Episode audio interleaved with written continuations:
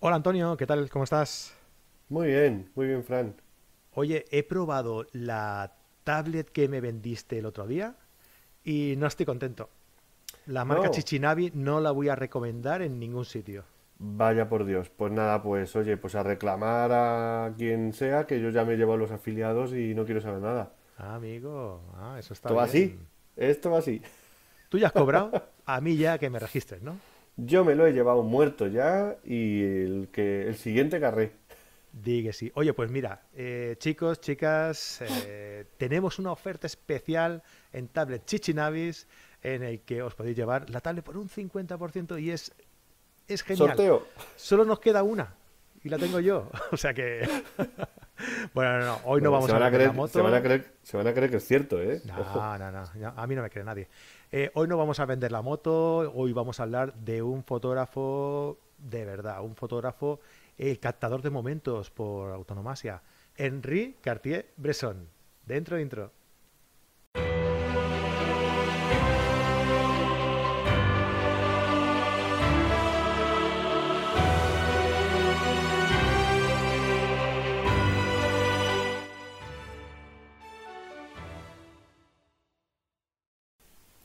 Bienvenidos a carretedigital.com, la comunidad de fotógrafos en la que compartimos, disfrutamos y aprendemos fotografía. ¿Cómo? Pues con nuestros vídeos en YouTube, cada martes, cada jueves y cada domingo a las nueve y media podéis disfrutar de un vídeo con grandes profesionales como el caso de hoy, que nos acompaña Antonio Garci, eh, para que se me cae el boli.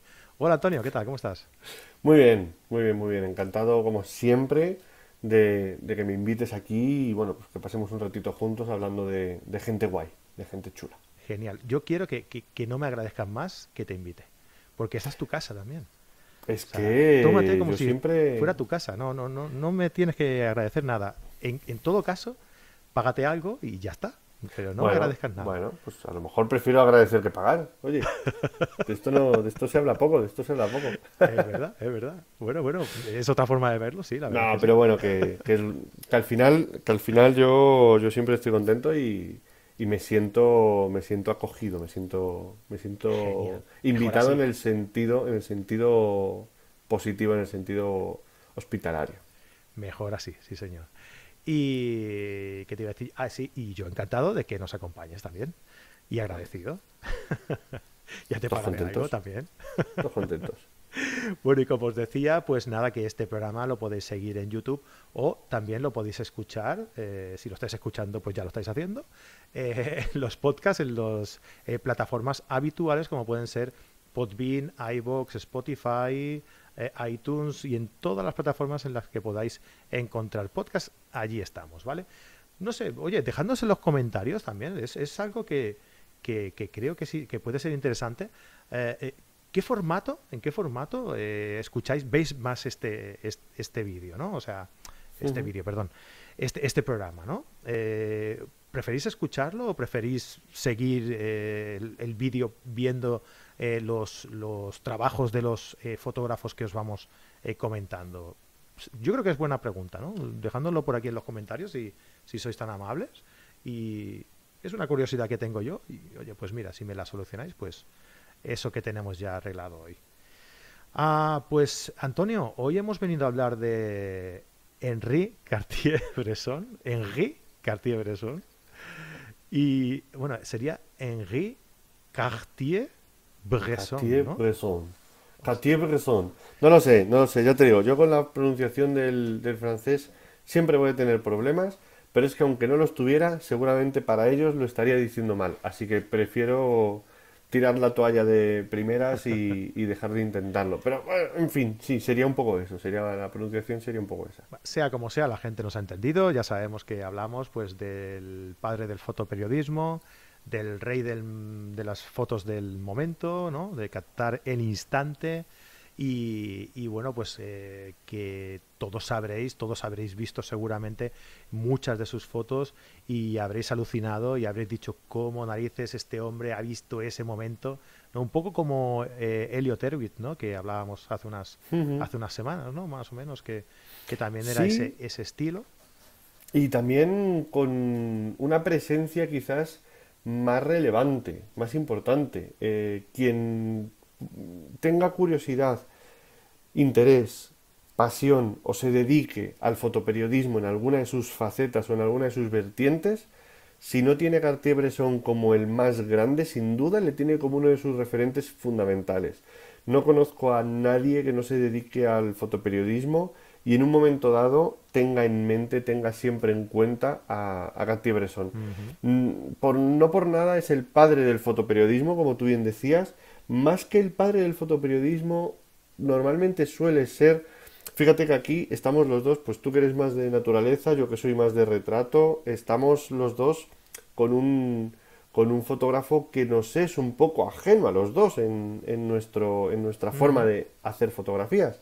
Pero sí que es cierto que eh, toda la gente con la que yo he podido hablar que se, que se dedica un poco más o que habla un poco más de, Cartier-Bresson, si bien no lo mencionan directamente, porque al final el fotoperiodismo tiene mucho más de periodismo que de fotografía y, y al final lo importante son los temas, pero en cuanto entramos en lo técnico, sí que es cierto que, que todo lo que Cartier-Bresson dejó de, de legado Em, tanto teórico como artístico, perdura casi casi intacto hasta nuestros días a pesar de, de, los, de los avances técnicos que hemos tenido. Eh, muchos fotógrafos ahora mm, hablan de que el momento decisivo está desapareciendo con cámaras que son capaces de disparar a 12, 18 mm, o incluso 60 frames por segundo y que claro, eso hace que simplemente tú puedas disparar a, metralla y luego en casa elegir cuál, es el, cuál es la foto que te quieres quedar. Sí, sí.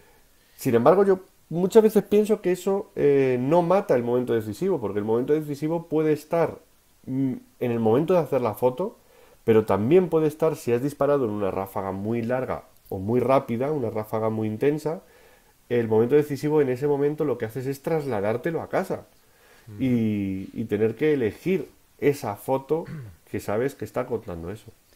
Y además, como comentábamos en el que hemos dicho antes, en el de Elliot a, mí me tiene, me tiene sorprendido, me tiene,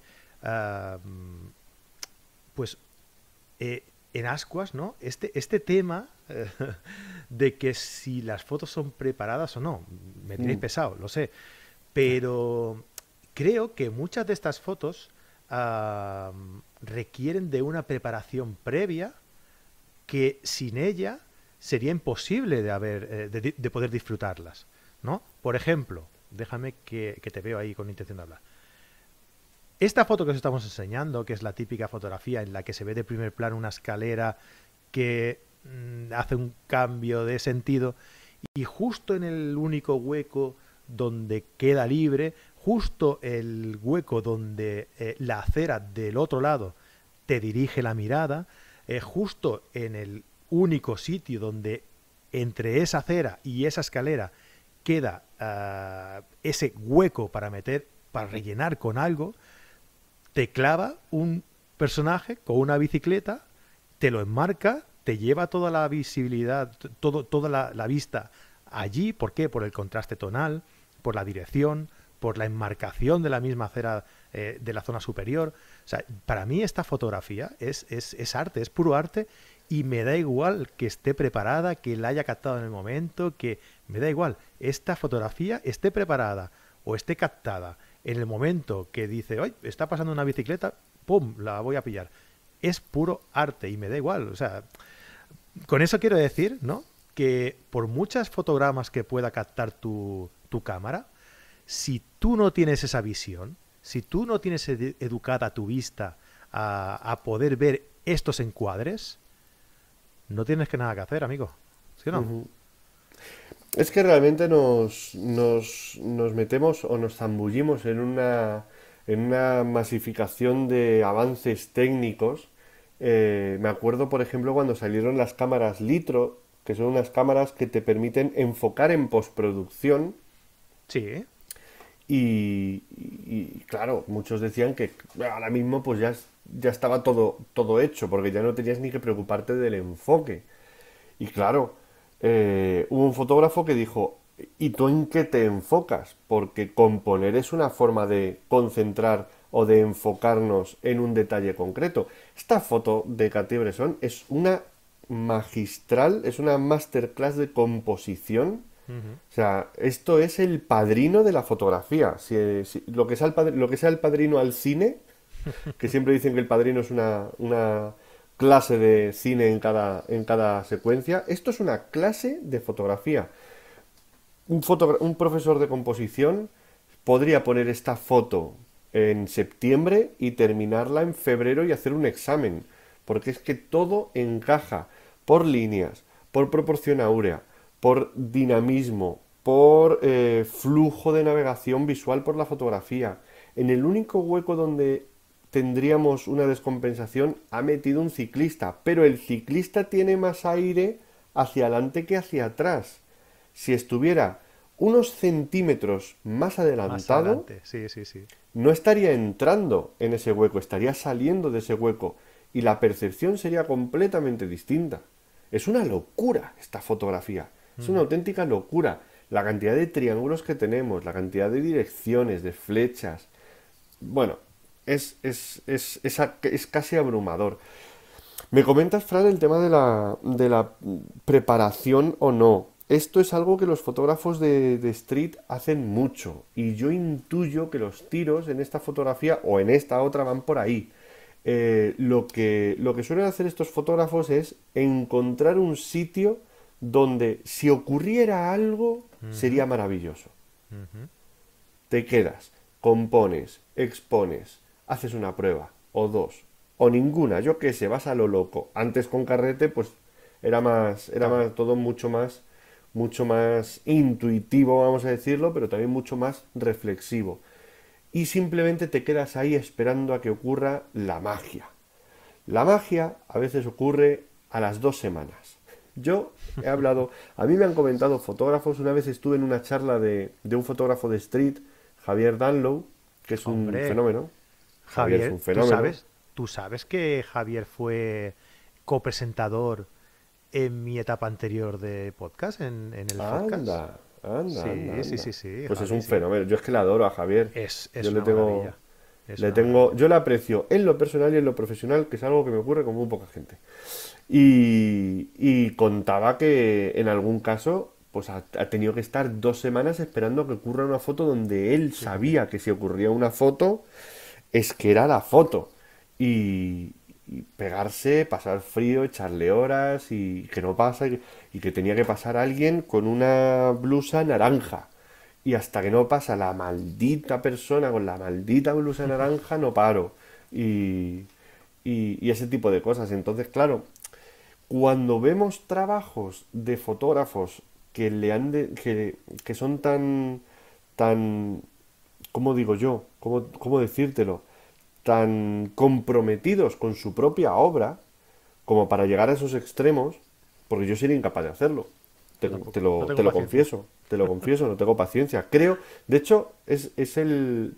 Te voy a contestar con lo peor que te podría decir. Creo que no merece la pena la espera. Lo cual, a todas luces, es una percepción errónea, visto esto. Pero yo creo que fotógrafos tan comprometidos con su, con su trabajo, cuando ves una trayectoria de tantos años, porque es que este hombre estuvo haciendo fotos, se murió viejísimo y, tiene una producción pues, inmensa, pero sobre todo los principios, cuando ves todo eso con perspectiva, eh, realmente te puedes sentir abrumado en el sentido de yo no voy a poder llegar a, estos, a estas cotas de, de perfección jamás en mi vida. Pero claro, estamos hablando de un trabajo que, abarca décadas y, creo que también ese, ese, ese matiz es importante, sobre todo para tomar estas fotografías o el trabajo de un fotógrafo como Cartier-Bresson en, en, base a lo que es, que es un legado y una inspiración para todos los fotoperiodistas o para todos los fotógrafos que han venido después. Sí, sí. Bueno, para ponernos un poco en situación, decir que es del, eh, de, de 1908. Este señor. O sea que estamos hablando ya también de, una época ya bastante eh, de hace mucho tiempo, ¿no?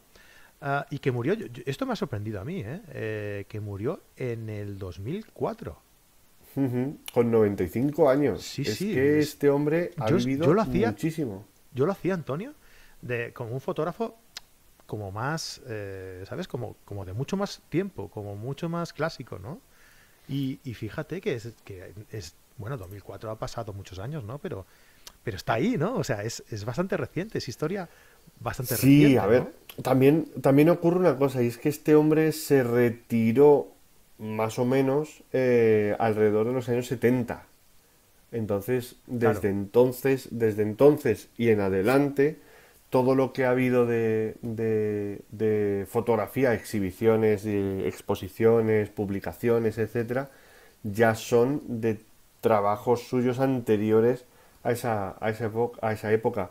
Más o menos, casi podríamos decir que la época dorada o lo que es el trabajo más, más importante de, de Cartier-Bresson entra Sobre los años alrededor 50. de finales, fin- mediados finales de los años 30 hasta mediados de los años 50, Ujú.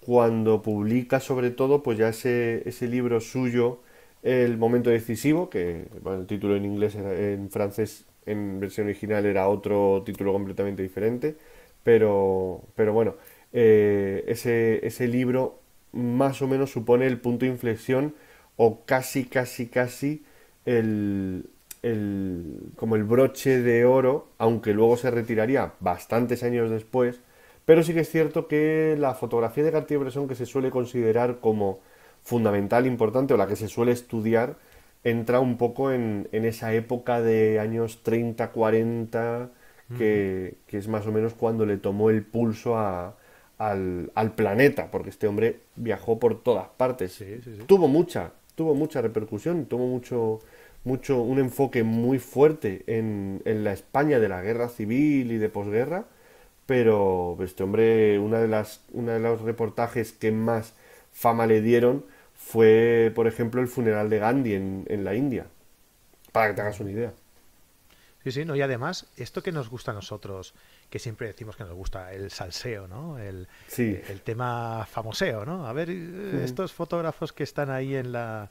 eh, que se, que se, mm, se mezclan con la jet set, ¿no? Pues también, Cartier-Bresson también se metía. Se metía. Se, se metía, También hombre, si se estaba ahí. También estaba ahí, perdón. También estaba ahí, ¿no? Y, y retrató a personajes como, eh, pues como Pablo Picasso, eh, como Marie Curie, como Fidel Castro, eh, Che Guevara, ¿no? O sea, eh, que son eh, personajes importantes de la, de la época que él retrató con su, con su cámara, ¿no? Y además, pues también fue cofundador de la, de la agencia Magnum, ah, y su obra fue expuesta, ojo ahí, ¿eh? en el Museo del Louvre, en el 55. Sí, Por eso te decía que un poco la cúspide de, a lo mejor, de su trabajo, el reconocimiento máximo de su trabajo, fue en esa época, sobre los años 50, porque llegar a que te eh, expongan tu trabajo en el Museo del Louvre, pues hombre, pues debe Eso ser no- como una realización personal bastante, bastante importante, ¿no? Eso no lo consigue cualquiera. No. No lo consigo cualquiera, desde luego.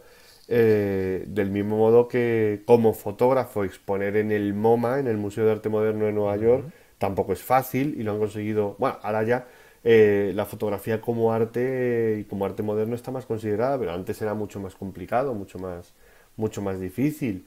Y, y en definitiva también lo que comentabas también, lo que comentabas de la agencia Magnum, yo creo que es uno de los eh, es uno de los logros o una de las cosas también por las que se le recuerda mejor, ya que Magnum Photos es como agencia de fotoperiodismo, si no la más importante ahora mismo, lo ha sido históricamente y su legado y su importancia en el, no ya en el fotoperiodismo, sino en la historia del periodismo, de, de- de los reporteros, es, es indudable, es indudable, es, es- vamos, es uno de los pilares del fotoperiodismo. Sí, yo quiero tirar, eh, yo quiero lanzar una, tirar una, una lanza a favor de, de, de la de Magnum, ¿no?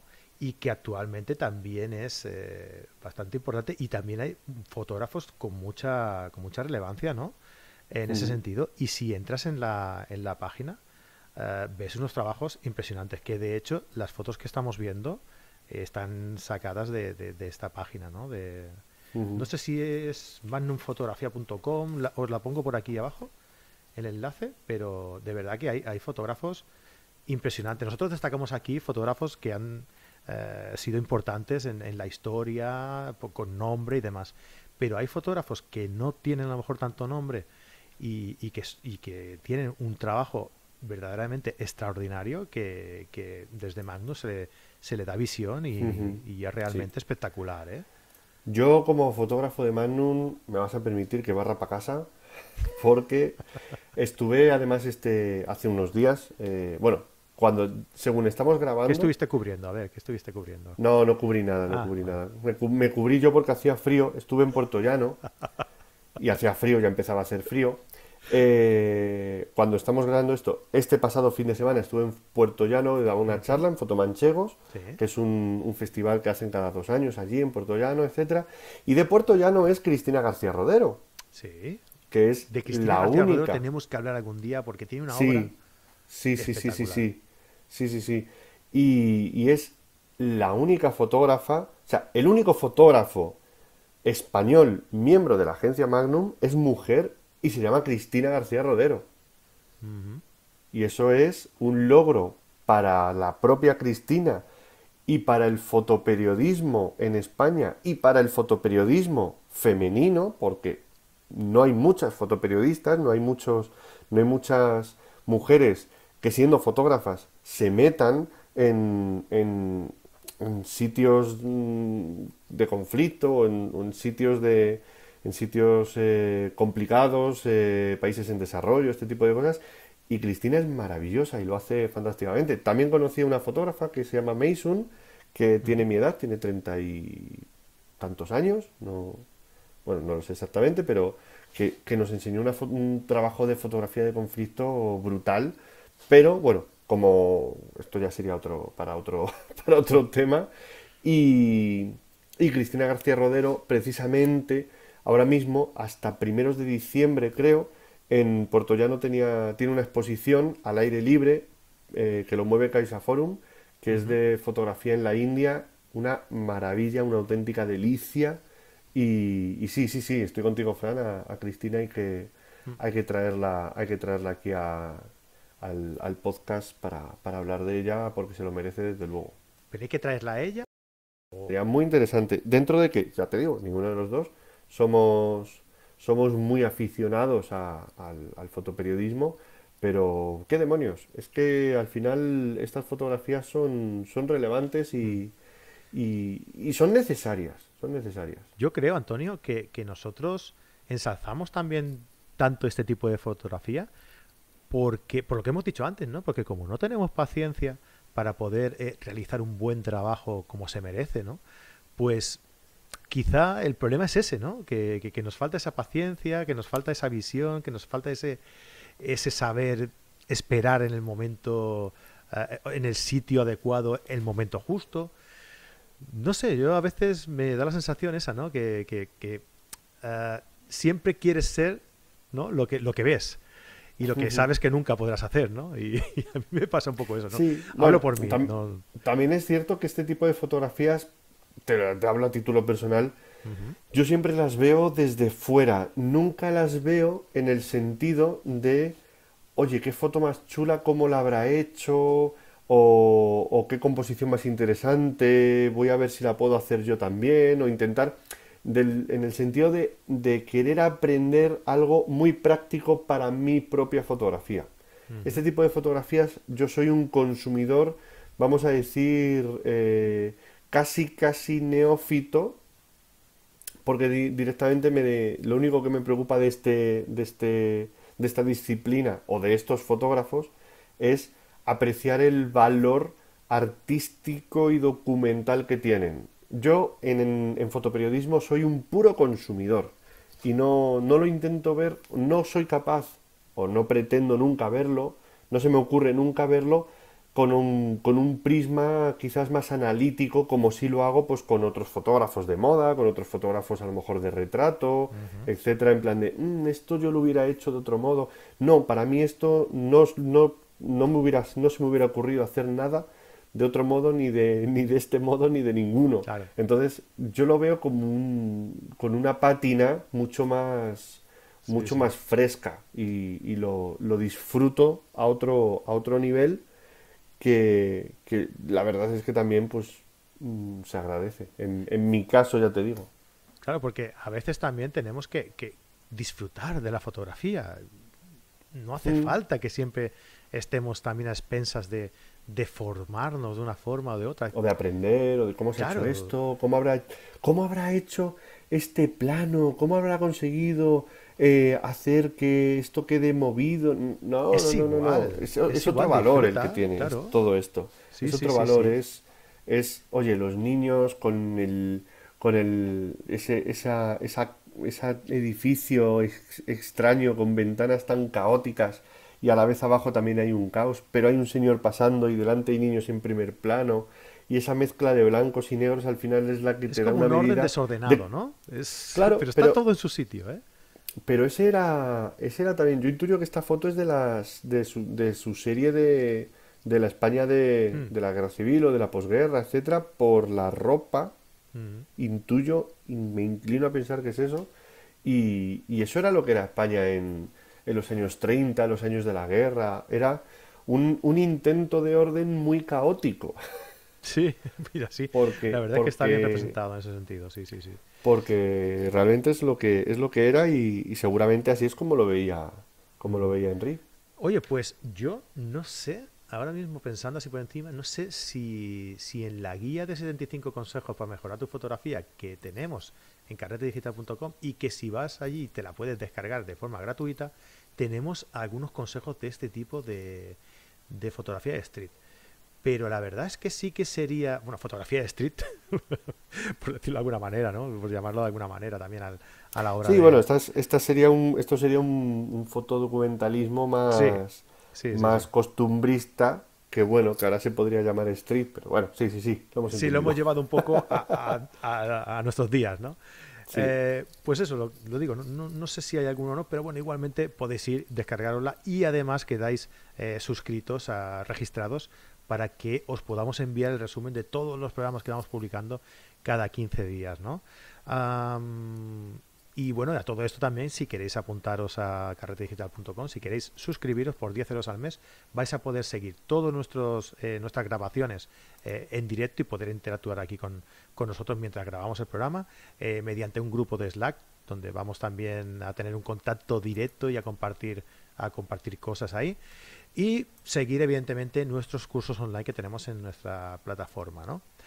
Ah, vale, pues dicho esto, eh, eh, presentada la falca, ¿no? Publicitaria. Ah, Antonio, ¿cómo te has encontrado hoy? Eh, nos hemos salido un poco de nuestro, de nuestra, de nuestra zona de confort. zona de confort.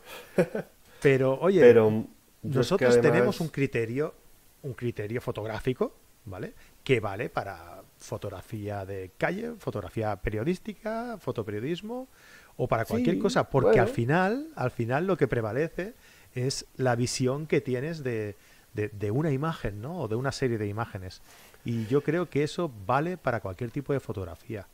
Yo creo que no solamente como fotógrafos, sino como, como, como personas o como ciudadanos o como seres humanos que vivimos en un mundo en el que tenemos tantas cosas a nuestra disposición, tantos ar- tantas artes y, tantas culturas, creo que tenemos la obligación de ser permeables a cualquier tipo de, de manifestación artística que, que nos venga. Si yo por ser fotógrafo de retrato me cerrara al bodegón, a la fotografía de naturaleza, al fotoperiodismo o a cualquier otra o cualquier otra disciplina fotográfica o incluso artística, estaríamos perdiendo una, una vía maravillosa para poder enriquecernos visual y culturalmente y eso siempre mm, nos va a repercutir positivamente eh, todas esas influencias nos van a repercutir positivamente en, en- en nuestra forma de ver el mundo y en nuestra forma de contarlo también.